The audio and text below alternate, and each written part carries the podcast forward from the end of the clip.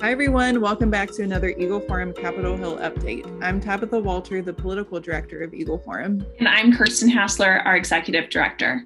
This week, the Senate began committee markup of the fiscal year two thousand twenty-three National Defense Authorization Act, or commonly known as the N D A A.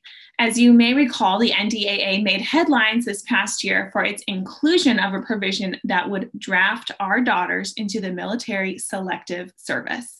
While the final version of the F Y twenty-two N D A A did not include this provision, it was certainly a hard-fought win. The N D A A has become a bill that is used as a placeholder for items on the leftist wish list rather than maintaining and boosting our national defense. The legislation is often littered with woke policy measures like diversity and inclusion training and amnesty measures for illegal immigrants.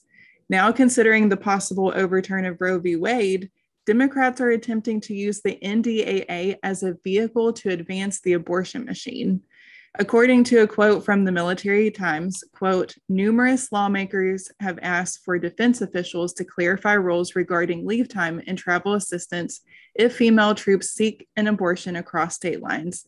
Army officials had, have said they are looking into the issue, end quote. Democrat lawmakers justify this by making it a military readiness issue, or rather a matter of convenience.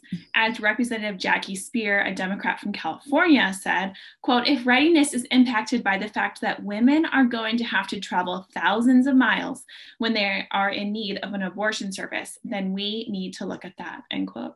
On Tuesday, military dot com reported that, quote, a draft of the fiscal two thousand twenty-three defense spending bill released Tuesday by the House Appropriations Committee, Democrats would not allow the Pentagon to deny leave for any member of the armed forces or civilian employee of the Department of Defense who is pregnant and requests leave to obtain an abortion, or is the spouse, partner, or significant other of a pregnant individual, and requests leave to assist that individual in obtaining an abortion, end quote. This comes as a group of senators sent a letter to the Pentagon asking the D O D to, quote, consider implementing policy changes to allow service members to obtain special liberty to travel out of state for reproductive health care and abortions if they are stationed in a jurisdiction that curtails these rights after the Dobbs decision is issued, end quote. Democrats should instead focus on creating an N D A A proposal that advances American freedom and security. There's a lot of other alarming issues facing our national defense.